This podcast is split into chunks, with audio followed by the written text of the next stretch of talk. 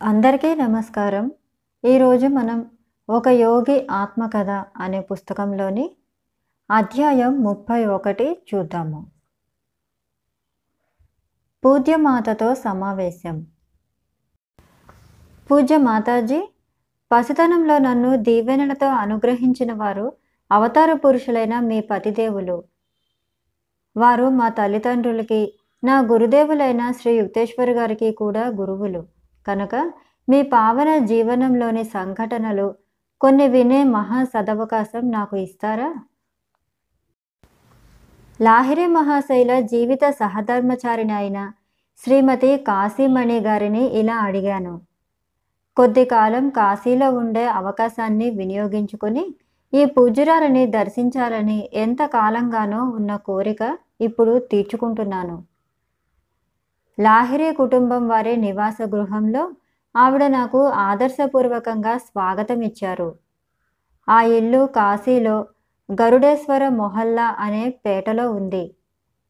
వయస్సు పైబడినప్పటికీ ఆవిడ ఆధ్యాత్మిక సుగంధాన్ని వెదజల్లే పద్మంలా ఉన్నారు. ఆవిడది మధ్యరకం శరీరం. పసిమి ఛాయ. సన్నని మెడ. కాంతివంతమైన విశాల నేత్రాలు. రా నాయనా నువ్వు రావటం నాకు చాలా సంతోషం. మేడ మీదకి రా. కాశీమణి గారు తమ పతిదేవులతో కొంతకాలం కాపురం ఉన్న ఒక చిన్న గదిలోకి దారి తీశారు. సాటిలేని ఆ మహానుభావులు దాంపత్యం అనే మానవ నాటకంలో తమ పాత్ర నిర్వహించటానికి దిగివచ్చి పావనం చేసిన మందిరాన్ని దర్శించటం నా భాగ్యంగా భావించాను. ఆ దయామయి నన్ను తమ పక్కనే ఒక మెత్త మీద కూర్చోబెట్టుకున్నారు. నేను మా వారి దివ్యమత్వాన్ని గ్రహించటానికి చాలా ఏళ్ళు పట్టింది అంటూ ప్రారంభించారు ఆవిడ. ఒకనాడు రాత్రి ఈ గదిలోనే నాకు స్పష్టమైన ఒక కల వచ్చింది. వెలుగులు విరజిమ్మే దేవదూతలు ఊహకు అందనంత సుకుమారంగా నాకు పైన గాలిలో తేలుతూ ఉన్నారు. ఆ దృశ్యం ఎంత వాస్తవికంగా ఉన్నది అంటే నాకు వెంటనే మెలకువ వచ్చేసింది. చిత్రంగా గది అంతా కళ్ళు మిరమిట్లు గొలిపే కాంతితో నిండిపోయింది. మా వారు పద్మాసనంలో ఉండి గది మధ్యలో గాలిలో తేలుతున్నారు. దేవదూతలు ఆయన్ని చుట్టి ఉన్నారు. వారు వినయ విధేతలతో చేతులు జోడించి మా వారికి మొక్కుతున్నారు. అపరిమితంగా ఆశ్చర్యచకుతురాల్ని అయి నేను ఇంకా కలగంటూనే ఉన్నానని సమాధానపడ్డాను. నువ్వు కలగనటం లేదు. నీ నిద్ర విడిచిపెట్టు. ఎప్పటికీ ఎల్లప్పటికీ. అంటూ వారు మెల్లగా నేలకు దిగి వస్తూ ఉండగా వారి పాదాల దగ్గర మోకరిల్లాను. గురుదేవా అంటూ అరిచాను. మీకు మరీ మరీ మొక్కుతాను. ఇంతకాలం మిమ్మల్ని నా భర్తగా భావించినందుకు క్షమిస్తారా నన్ను? నేను ఇంతకాలం దివ్య జాగృతి పొందిన వారి పక్కనే ఉంటూ అజ్ఞానంతో నిద్రలో ఉండిపోయానని తెలుసుకొని సిగ్గుతో చచ్చిపోతున్నాను. ఈ పూట నుంచి మీరు నాకు భర్త కారు నాకు గురుదేవులు. ఈ అల్పాత్మురాలిని మీ శిష్యురాలిగా స్వీకరిస్తారా? గురుదేవులు నన్ను మృదువుగా సృశించారు పవిత్రాత్మ లే నిన్ను స్వీకరించటమైనది. వారు దేవదూతల వైపు చూపించారు. ఈ పావన సాధు పుంగవులొక్కొక్కరికే ప్రమాణం చెయ్యి. నేను ప్రణమాంజలు అర్పించటం పూర్తి అయిన తర్వాత ఆ దేవదూతల కంఠస్వరాలన్నీ కలిసి సామవేద గానంలా ధ్వనించాయి. దివ్య పురుష సహధర్మచారిని నువ్వు ధన్యజీవివి. నీకివే మా మనస్సులు అంటూ వారు నా పాదాలకు నమస్కరించారు. కానీ ఆశ్చర్యం వారి తేజోరూపాలు చటుక్కున మాయమైపోయాయి. గది అంతా చీకటి అయిపోయింది. గురుదేవులు నన్ను క్రియాయోగ దీక్ష తీసుకోమన్నారు. తప్పకుండా ఆ అదృష్టం ఇంతదాకా పొందకపోయినందుకు విచారిస్తున్నాను. అప్పటికింకా కాలం పరిపక్వం రాలేదు అంటూ లాహిరి మహాశయులు ఓదార్పుగా చిరునవ్వు నవ్వారు. నీ కర్మను నువ్వు చాలా మటుకు నశింపచేసుకోవటానికి నేను గోప్యంగా సాయపడ్డాను. నువ్విప్పుడు సుముఖంగా సిద్ధంగా ఉన్నావు అన్నారు. వారు నా నుదుటిని తాకారు. సుళ్ళు తిరిగే వెలుతురు ముద్దలు కనిపించాయి. ఆ వెలుతురు క్రమక్రమంగా నీలోప వర్ణం గల ఆధ్యాత్మిక నేత్రంగా మారింది. దాని చుట్టూ బంగారు కడియం మధ్యలో తెల్లటి ఐదు మొనలు నక్షత్రం ఏర్పడ్డాయి. నీ చైతన్యాన్ని ఈ నక్షత్రం గుండా అనంత సామ్రాజ్యంలోకి చొచ్చుకుపోయేటట్టు చెయ్యి.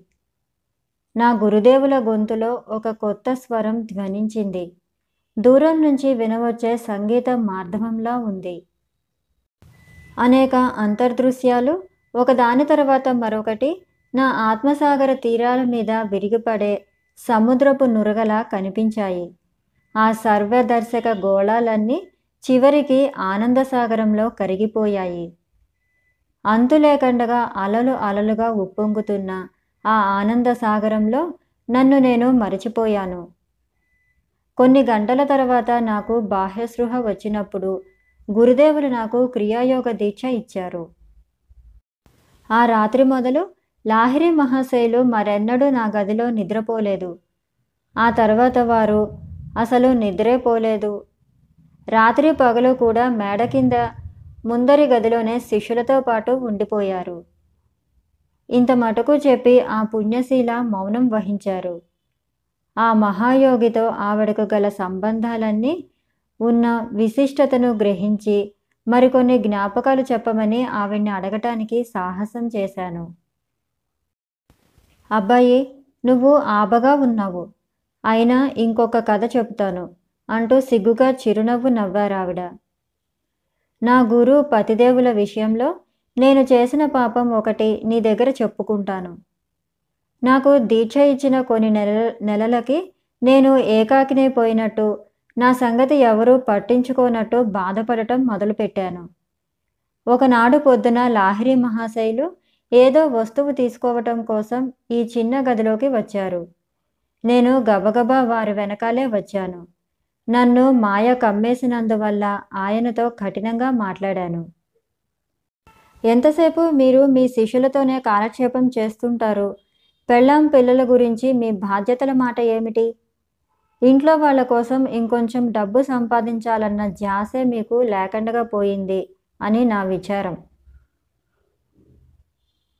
గురుదేవులు ఒక్క క్షణం నా వైపు చూశారు. అంతే అప్పుడే అదృశ్యమయ్యారు. భయ ఆశ్చర్యాలు పెనవేసుకొని పోగా గదిలో అన్ని వైపుల నుంచి ప్రతిధ్వనిస్తున్న స్వరం ఒకటి విన్నాను. అంతా శూన్యం కనపడటం లేదు. నాలాంటి శూన్యం నీకోసం సంపదలు ఎలా సంపాదించగలదు? గురూజీ అని పిలిచాను. లక్ష మాటలు క్షమాపణ చెప్పుకుంటాను మీకు. నా పాపిష్టి కళ్ళు మిమ్మల్ని చూడలేకపోతున్నాయి. మీ పావన రూపంలో నాకు దర్శనమివ్వండి. ఇక్కడున్నాను. ఈ జవాబు పైనుంచి వచ్చింది. కళ్ళు పైకెత్తి చూద్దును కదా. గురుదేవులు గాలిలో సాక్షాత్కరించి ఉన్నారు. వారి తల గది కప్పును తాకుతోంది. చూసేవాళ్ళ కళ్ళు పోయేంత తీవ్రమైన మంటల్లా ఉన్నాయి వారి కళ్ళు.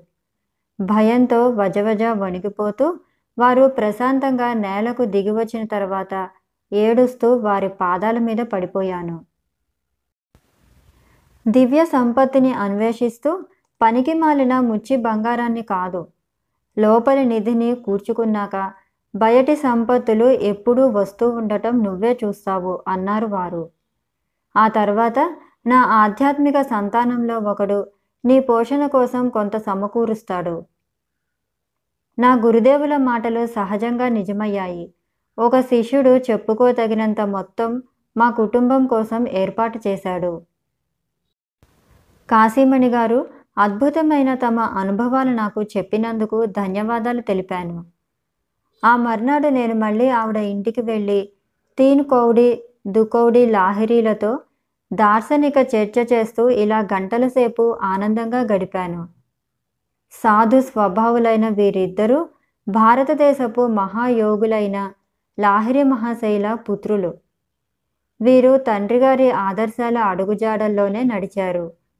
వీరిద్దరిది పసిమి ఛాయ ఎత్తరులు దృఢకాయులు. బవిరి గడ్డాలు మృదు స్వరాలు కలిగిన వారు ఆచార విచారాల్లో పాతకాలపు పద్ధతులు కనిపిస్తాయి. లాహిరి మహాశైల భార్య ఒక్కరే ఆయనకు శిష్యురాలు కాదు. మా అమ్మతో సహా ఇంకా కొన్ని వందల మంది ఉన్నారు. ఒకసారి ఒక శిష్యురాలు ఆయన ఫోటో ఒకటి కావాలని గురువుగారిని అడిగింది. ఆవిడకు ఒక కాపీ ఇస్తూ ఆయన ఇలా అన్నారు. దీన్ని నువ్వు రచ్చగా తలిస్తే ఇలాగే ఉంటుంది. లేకపోతే ఉత్తి బొమ్మే. ఆ తర్వాత కొన్నాళ్ళకి ఈవిడ లాహిరి మహాశైల కోడలు కలిసి భగవద్గీత చదువుతూ ఉండటం తటస్థించింది. భగవద్గీత బల్ల మీద పెట్టుకున్నారు. బల్ల వెనకాల గురువుగారి ఫోటో గోడకు వేలాడుతూ ఉంది. ఇంతలో మహా ప్రచండమైన ఉరుములు మెరుపులతో గాలివాన మొదలైంది. పిడుగులు పడుతున్నాయి. లాహిరి మహాశయ మమ్మల్ని రక్షించండి అంటూ ఆ ఆడవాళ్ళిద్దరూ పటం ముందు తలవాల్చి మొక్కారు. బల్ల మీద ఉన్న పుస్తకం మీద పిడుగు వచ్చి పడింది. కానీ భక్తురాళ్ళిద్దరూ చెక్కు చెదరలేదు. మలమల మార్చే ఆ వేడి నుంచి కాపాడటానికి నా చుట్టూ మంచు దుప్పటి చుట్టునట్టు అనిపించింది అని చెప్పింది శిశురాలు. అభయ అనే శిశురాలి విషయంలో లాహిరి మహాశయులు రెండు అలౌకిక అద్భుతాలు చేశారు. ఆవిడ ఆవిడ భర్త ఈయన కలకత్తాలో లాయరు కలిసి గురువుగారి దర్శనం కోసం ఒకనాడు కాశీకి బయలుదేరారు. రోడ్డు మీద రద్దీ ఎక్కువగా ఉండటం వల్ల వాళ్ళ బండి ఆలస్యమైంది. వాళ్ళు కలకత్తాలో హౌరా మెయిన్ స్టేషన్కు చేరేసరికి కాశీకి వెళ్ళే రైలు బయలుదేరటానికి సిద్ధంగా కూతవేస్తోంది టికెట్ ఆఫీసు దగ్గర అభయ ప్రశాంతంగా నించింది. లాహిరి మహాశయ ఈ రైలు ఆపమని మిమ్మల్ని వేడుకుంటున్నాను అంటూ నిశ్శబ్దంగా ప్రార్థించింది. మిమ్మల్ని చూడటానికి ఇంకొక రోజు ఆలస్యమైతే కాచుకోవడానికి పడే బాధ నేను భరించలేను. బుసలు కొడుతున్న ఆ ట్రైనుకు చక్రాలు గిరగిరా తిరుగుతూనే ఉన్నాయి. కానీ ముందుకు సాగటమే లేదు. ఈ చిత్రం చూడటం కోసం ఇంజనీరు ప్రయాణికులు ప్లాట్ఫారం మీదకి దిగారు. ఇంతలో ఇంగ్లీషు రైల్వే గార్డు ఒకరు అభయ వాళ్ళ ఆయన ఉన్న చోటికి వచ్చారు. ఆచారానికి విరుద్ధంగా ఆ గార్డు వాళ్ళకి సాయం చేయటానికి ముందుకు వచ్చారు. బాబు డబ్బు నాకు ఇవ్వండి మీరు రైలు ఎక్కుతూ ఉంటే నేను మీ టికెట్లు కొని తెస్తాను అన్నాడు అతను. ఈ దంపతులు బండిలో కూర్చుని టికెట్లు ఇలా అందుకున్నారో లేదో బండి మెల్లగా ముందుకు సాగటం మొదలైంది. ఇంజనీరు ప్రయాణికులు ఆందోళనగా బండిలోకి ఎగబడి వాళ్ళ వాళ్ళ స్థానాల్లోకి వచ్చి పడ్డారు. బండి ఎలా బయలుదేరిందో తెలియకపోవటం అటుంచి అసలు మొదట ఎందుకు ఆగిందో కూడా తెలియలేదు. కాశీలో లాహిరి మహాశైల ఇంటికి చేరి నిశ్శబ్దంగా గురువుగారి ముందు మోకరిల్లి ఆయన పాదాలు పట్టుకోవడానికి ప్రయత్నించింది అభయ. మనసు కుదుటపరుచుకో అభయ అన్నారాయన నన్ను ఇబ్బంది పెట్టడం నీకెంత ఇష్టం? తర్వాతి బండిలో రాలేకపోదువు కదా?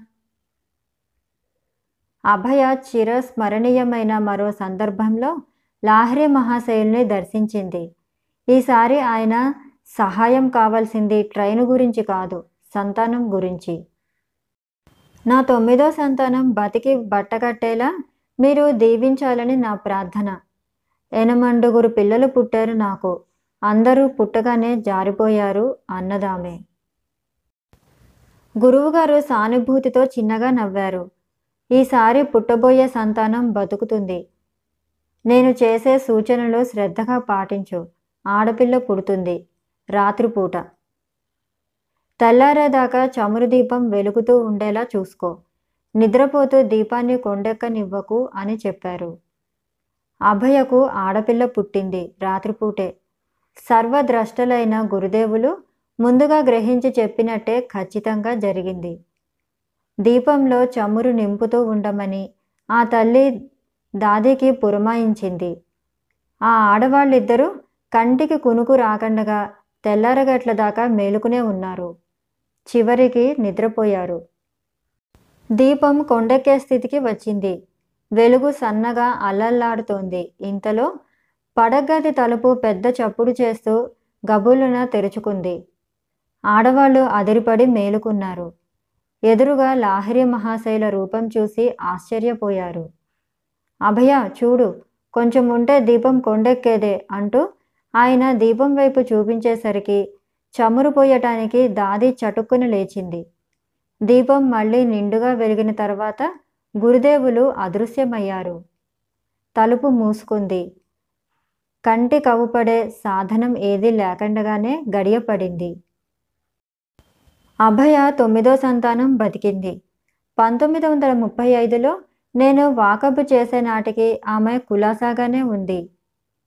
లాహిరి మహాశైల శిష్యుల్లో పూజ్యులు కాశీ కుమార్ రాయ్ గారు గురుదేవుల సన్నిధిలో తాము గడిపిన జీవితాన్ని గురించి మనోహరమైన వివరాలు నాకు అనేకం చెప్పారు. కాశీలో వారింట్లో నేను తరచూ వరుసగా వారాల తరపడి అతిథిగా ఉండేవాణ్ణి అన్నారు రాయగారు. చాలామంది సాధు సజ్జనులు దండి స్వాములు మా గురుదేవుల పాద సన్నిధిని కూర్చోడానికి ప్రశాంతమైన రాత్రివేళ వస్తూ ఉండేవారు. ఒక్కొక్కప్పుడు వారు ధ్యానానికి వేదాంతానికి సంబంధించిన విషయాలు ము ముచ్చటించుకుంటూ ఉండేవారు. తెల్లారగట్ల మళ్ళీ వెళ్ళిపోయేవారు. ఈ మాన్య అతిథులు. నేను అన్నిసార్లు వారింటికి వెళ్ళాను కానీ ఒక్కసారి కూడా వారు నడుము వాల్చటం చూడలేదు. గురుదేవుల సాంగత్యం ఏర్పడ్డ తొలి రోజుల్లో ఒకసారి మా యజమాని ప్రతిఘటనను నేను ఎదుర్కొనవలసి వచ్చింది. అంటూ ఇంకా ఇలా చెప్పారు రాయగారు. ఆయన బౌద్ధికవాదంలో పాతుకుపోయిన మనిషి. మత పిచ్చగాళ్ళు నా దగ్గరికి పని చెయ్యక్కర్లేదు అంటూ ఎగతాళి చేసేవారు. ఎప్పుడైనా నీ దంభాచారి గురువును కలుసుకోవటమే జరిగితే ఆయన జ్ఞాపకం ఉంచుకునేలా కొన్ని మాటలు చెబుతాను అన్నాడాయన. ఈ బెదిరింపు నా నిర్ణీత కార్యక్రమాన్ని ఆపలేకపోయింది. నేను దాదాపు ప్రతి సాయంత్రము నా గురుదేవుల సన్నిధిలో గడిపాను. ఒకనాడు రాత్రి మా యజమాని నా వెంటపడి వచ్చి గురుదేవులు కూర్చునే గదిలోకి మొరటుగా చొరబడ్డాడు. అతను చెబుతున్నానన్న మాటలు అనేసేయటానికే తలపెట్టుకున్నాడనటంలో సందేహం లేదు. అతను కూర్చోగానే లాహిరి మహాశైలు అక్కడున్న సుమారు పన్నెండు మంది శిష్యుల్ని చూసి ఇలా అడిగారు. మీరు బొమ్మ చూసారా మేము తల ఊపిన తర్వాత వారు గదిని చీకటి చేయమన్నారు. ఒకరి వెనకాల ఒకరు గుండ్రంగా కూర్చుని మీకు ముందున్న వ్యక్తి కళ్ళ మీద చేతులు పెట్టండి అన్నారు వారు. మా యజమాని కూడా అయిష్టంగానే అయినా గురుదేవుల సూచనని పాటిస్తూ ఉండటం చూసి నేనేమీ ఆశ్చర్యపోలేదు. కొన్ని నిమిషాల తర్వాత మేము చూస్తున్నది ఏమిటో చెప్పమన్నారు లాహిరి మహాశైలు. గురుదేవ అందమైన ఒక స్త్రీ కనిపించిందండి. ఆవిడ ఎర్రంచు చీర కట్టుకుని ఏనుగు చెవి మొక్క దగ్గర నిల్చుని ఉన్నారు అన్నాను. తక్కిన శిష్యులందరూ కూడా అలాగే వర్ణించారు. గురుదేవులు మా యజమాని వైపు తిరిగారు. ఆమెను గుర్తుపట్టారా? అన్నారు. గుర్తుపట్టానండి. అన్నాడతను. అతని స్వభావానికి అలవాటు లేని కొత్త ఉద్రేకాలతో పెనుగులాడుతున్నట్టు స్పష్టమవుతోంది. నాకు మంచి భార్య ఉన్నా కూడా ఒక మనిషి కోసం తెలివి తక్కువగా డబ్బు ఖర్చు పెట్టేస్తున్నాను.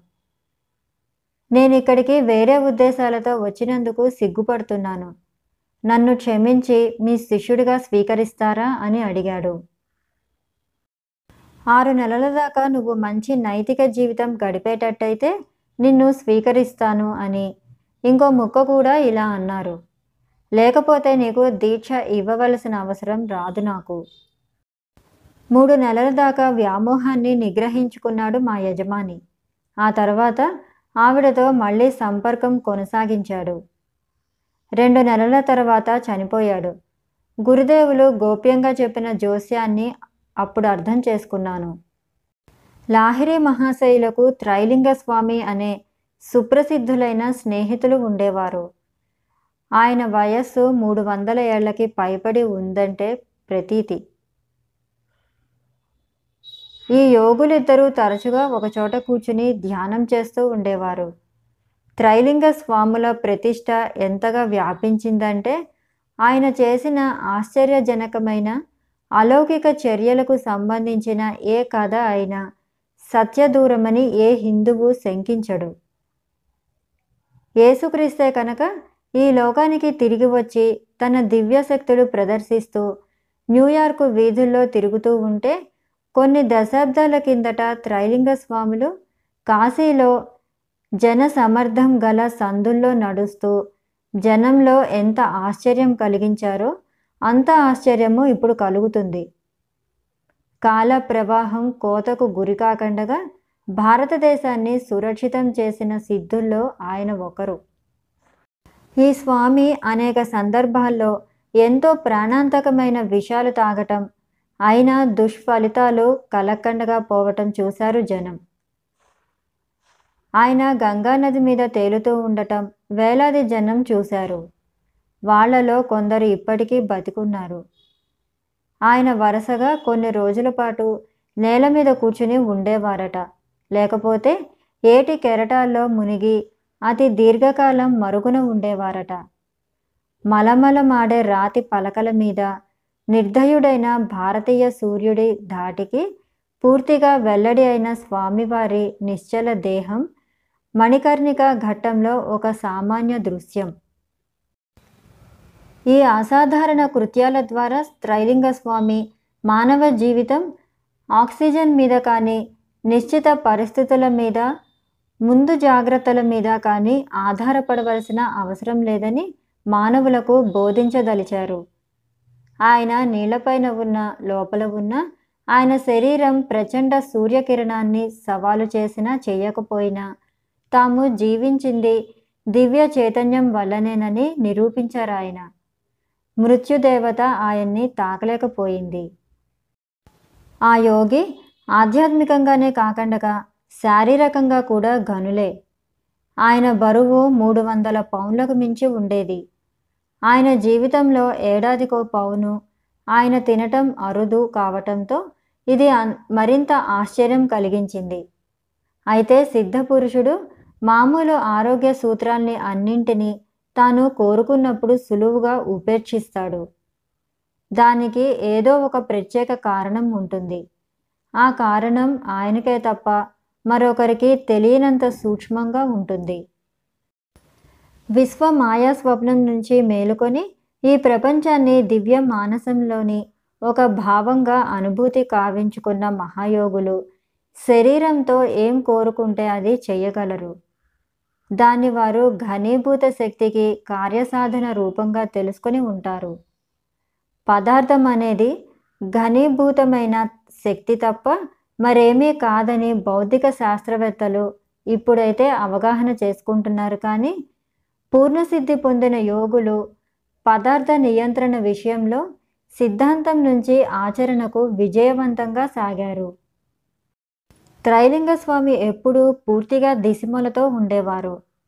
విసుగెత్తి కాశీ పోలీసులు ఆయన్ని ఇబ్బందుల్లో పెట్టే పిల్లవాడిగా పరిగణించేవారు. ఈడెన్ తోటలో ఉన్న వెనకటి ఆదాము మాదిరిగానే ఈ సహజ స్వామికి తమ నగ్నత సృహలో ఉండేది కాదు. కానీ పోలీసులకు అది సృహలో ఉండేది.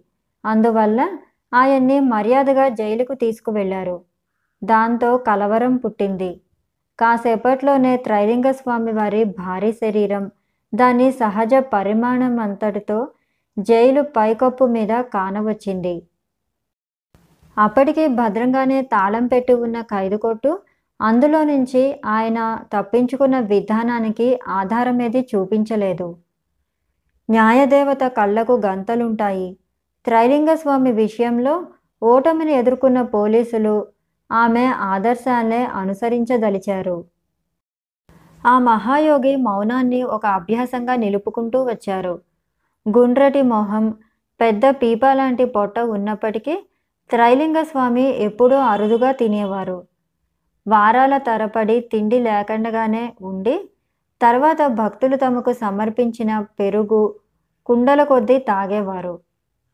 ఒకసారి ఒక సందేహశీలుడు త్రైలింగ స్వామిని దాంభికుడిగా బయట పెడదామని నిర్ణయించుకున్నాడు. గోడలకు వెళ్ళవేసే సున్నపు నీళ్ళు ఒక పెద్ద బాల్చి నిండా తెచ్చి స్వామి ముందు పెట్టారు. స్వామి అంటూ దొంగభక్తి చూపిస్తూ ఆ బౌద్ధికవాది మీకోసం కొంచెం పెరుగు తెచ్చాను దయచేసి సేవించండి అన్నాడు. త్రైలింగ స్వామి ఏమాత్రం వెనకాడకండగా సలసలా మరుగుతున్న సున్నపు నీటిని కడబొట్టు వరకు గేలన్న కొద్దీ తాగేశారు. మరికొద్ది నిమిషాల్లో ఆ దుష్కర్ముడు విలువెల్లాడుతూ నేల మీద పడ్డాడు. రక్షించండి స్వామి రక్షించండి. నేను నిప్పుల మీదున్నాను. నా కుటిల పరీక్షకు క్షమించండి అంటూ అరిచాడు. మహాయోగి మౌనం చాలించారు. దుర్మార్గుడా నీ ప్రాణం నా ప్రాణం ఒకటేనని నాకు విషమిచ్చినప్పుడు గ్రహించలేదు నువ్వు. సృష్టిలో ప్రతి అణువులో ఉన్నట్టే భగవంతుడు నా పొట్టలో కూడా ఉన్నాడన్న జ్ఞానమే నాకు లేకపోయి ఉంటే ఆ సున్నం నన్ను చంపేసి ఉండేది. ఎవరు చేసింది వారికే బెడిసి కొడుతుందనే దాని దివ్యార్థం ఇప్పుడు తెలుసుకున్నావు కనుక ఇంకెప్పుడు ఇలాంటి పన్నాగాలు ఎవరి మీద పన్నకు? త్రైలింగ స్వామి మాటలతో స్వస్థుడై ఆ పాపి చల్లగా జారుకున్నాడు. బాధ తిరుగుముఖం పట్టటం ఆ యోగి సంకల్పం వల్ల కాక సృష్టి సుదూరతమ గోళాన్ని సైతం పరిచాలనం చేసే ధర్మ సిద్ధాంతం పనిచేయబట్టి జరిగింది. త్రైలింగ స్వామి మాదిరిగా దైవ సాక్షాత్కారం పొందిన వ్యక్తుల విషయంలో దైవ నియమం పనిచేయటం తక్షణమే జరుగుతుంది. ఆ వ్యక్తులు అవరోధాలు కలిగించే అహంకార ప్రతికూల ప్రవాహాలన్నింటినీ శాశ్వతంగా బహిష్కరించి ఉంటారు. ధార్మికతకు ఉండే స్వయం చాలితమైన సర్దుబాట్ల మీద విశ్వాసం ఉంచితే మానవ అన్యాయం పట్ల మనకు కలిగే తొందరపాటు ఆగ్రహాన్ని అది ఉపశమింపచేస్తుంది. ప్రతీకారం నాది నేను తీర్చుకుంటాను అంటాడు ప్రభువు. మానవుడి క్షుద్ర సాధనాల అవసరమేమిటి? తిరుగుదెబ్బ తీయటానికి విశ్వమే సరిగా పన్నాగం పన్నుతుంది. దైవ న్యాయం ప్రేమ సర్వజ్ఞతం అమరత్వం అన్న వాటికి గల అవకాశాన్ని మందబుద్ధులు నమ్మరు. ధార్మిక గ్రంథాల నిరాధార కల్పనలు అంటారు. ఇలాంటి అవివేక దృష్టి గల మనుషులు బ్రహ్మాండ దృశ్యాన్ని చూసి విస్వయం చెందకండగా తమ జీవితాల్లో విషమ ఘటన పరంపరను నడిపిస్తారు. చివరికది వాళ్ళని జ్ఞాన అన్వేషణకు నిర్బంధ పెడుతుంది. ఆధ్యాత్మిక నియమానికున్న సర్వశక్తిమత్వాన్ని యేసుక్రీస్తు తాను జెరూసలేంలో విజయవంతంగా అడుగుపెట్టే సందర్భంలో ప్రస్తావించాడు.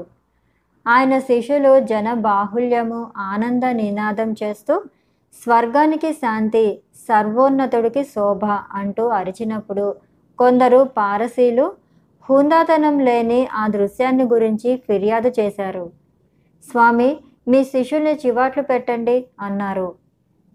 కానీ యేసుక్రీస్తు జవాబిస్తూ తన శిష్యుల నోళ్ళు నొక్కించినట్లయితే తక్షణమే రాళ్ళు అరుస్తాయి అన్నాడు.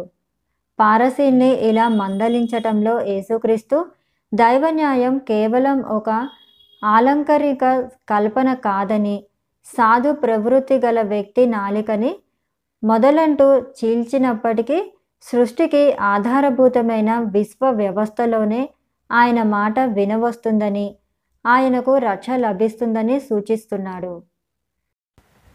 యేసుక్రీస్తు ఇలా అన్నారు సాధు వర్తనుల నోళ్ళు ముయించాలనుకుంటున్నారా? అంతకన్నా ఎవరి మహిమను సర్వవ్యాపకత్వాన్ని రాళ్ళు సైతం కీర్తిస్తున్నాయో ఆ దేవుడి గొంతు కూడా నులిమేయాలని ఆశించండి మీరు. స్వర్గంలో శాంతిని కీర్తిస్తూ జనం వేడుక చేసుకోకూడదంటారా? భూమి మీద యుద్ధాలు జరిగేటప్పుడే వాళ్ళు అసంఖ్యాకులుగా కూడి తమ సమైక్యాన్ని వ్యక్తం చేసుకోవాలని వాళ్ళకు సలహా ఇస్తారా? అయితే ఓ ఫార్సీల్లారా? భూమి పునాదులు పడగట్టడానికి మీ ఏర్పాట్లు మీరు చేసుకోండి. ఏమంటే సృష్టిలోని దివ్య సామరస్యాన్ని నిరూపించటానికి సాధు సజ్జనులే కాక రాళ్ళు భూమి నీరు నిప్పు గాలి మీ మీదకి విజృంభిస్తాయి. క్రీస్తు వంటి యోగి పుంగవులైన త్రైలింగ స్వామి వారి దయ ఒకసారి మా మేనమామ మీద ప్రసరించింది. ఒకనాడు పొద్దున మా మామయ్య కాశీలో ఒక రేవులో భక్త బృందం మధ్య ఉన్న స్వామిని చూశారు. ఎలాగో దారి చేసుకొని గుంపులోకి చొరబడి త్రైలింగ స్వామికి చాలా దగ్గరగా వెళ్ళి సవినయంగా ఆయన పాదాలు ముట్టుకోగలిగాడు. బాధాకరమైన తన మొండి రోగం నుంచి తక్షణమే విముక్తి కలగటం చూసి ఆశ్చర్యపోయాడు. ఈ మహాయోగి శిష్యుల్లో సజీవులే ఉన్నట్టు తెలిసిన ఒకే ఒక శిష్యురాలు శాంకరిమాయి జీవ్. త్రైలింగ స్వామి శిష్యుల్లో ఒకరి కుమార్తె అయిన ఈవిడ బాగా చిన్నప్పటి నుంచి స్వామివారి తర్ఫీదు పొందారు. ఈవిడ నలభై ఏళ్ళ పాటు వరుసగా బదరీనాథ్ కేదార్నాథ్ అమర్నాథ్ పశుపతినాథ్ క్షేత్రాల దగ్గరి హిమాలయ గుహల్లో ఏకాంతంగా నివసించారు. పద్దెనిమిది వందల ఇరవై ఆరులో పుట్టిన ఈ బ్రహ్మచారినికి ఇప్పుడు నూరేళ్ళకి మించి ఉంటాయి. అయినా ఈవిడ వయస్సు పైబడినట్టు కనిపించదు. నల్లటి జుట్టు ముత్యాల వంటి పలువరుస ఆశ్చర్యకరమైన దార్యము నిలుపుకున్నారు. కొన్నేళ్ళకోసారి ఈవిడ నియతకాలికంగా జరిగే పుష్కరాల్లో పాల్గొనడానికని ఏకాంతవాసం నుంచి బయటకు వస్తూ ఉంటారు. ఈ సాధ్వి లాహిరి మహాశైల దర్శనానికి తరచూ వెళ్తూ ఉండేవారు. ఒకనాడు ఈవిడ కలకత్తాకు దగ్గరలో ఉన్న బారక్పూర్ పేటలో లాహిరి మహాశైల పక్కన కూర్చుని ఉండగా మహాగురువులైన బాబాజీ మెల్లగా గదిలోకి వచ్చి తామిద్దరితోటి ముచ్చటించారని ఆవిడ చెప్పారు. అమరులైన ఆ మహాగురువులు అప్పుడు ఒక తడిబట్ట కట్టుకుని ఉన్నారు. ఏట్లో ఒక మునక వేసి అప్పుడే వచ్చినట్టు అంటూ జ్ఞాపకం చేసుకున్నారు. ఆధ్యాత్మిక ఉపదేశం ఒకటి చేసి నన్ను దీవించారు వారు. ఒకనొక సందర్భంలో త్రైలింగ స్వామి కాశీలో లాహిరి మహాశైలకు ఒక బహిరంగ సమావేశంలో గౌరవ అభినందనలు తెలపటం కోసం తమ మౌనవ్రతాన్ని విరమించారు. త్రైలింగ స్వామి శిష్యుల్లో ఒకరు దీనికి అభ్యంతరం తెలిపారు. గురుదేవ తాము స్వాములు సన్యాసులు అయి ఉండి ఒక గృహస్థుకు అంత గౌరవం ఎందుకు ఇవ్వాలి దానికి త్రైలింగ స్వామి జవాబిచ్చారు. నాయన లాహిరి మహాశైలు దివ్య మార్జాల కిశోరం లాంటివారు. ఆ జగన్మాత తనని ఎక్కడ ఉంచితే అక్కడే ఉంటున్నారు. దేనికోసం నేను నా గోచి గుడ్డతో సహా ప్రతిదీ విడిచిపెట్టేశాను? ఆ పరిపూర్ణ సాక్షాత్కారాన్ని ఆయన సంసారిగా తమ పాత్ర తాము విద్యుక్తంగా నిర్వహిస్తూనే సిద్ధింపచేసుకున్నారు.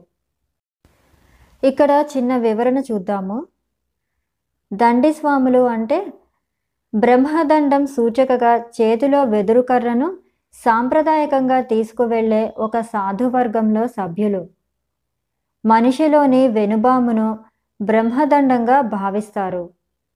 నిద్రాణమైన ఏడు మేధోకసేరు కేంద్రాన్ని మేల్కొల్పడాన్ని భగవంతుని చేరే నిజమైన మార్గంగా పరిగణిస్తారు. అధ్యాయం ముప్పై ఒకటి సమాప్తం.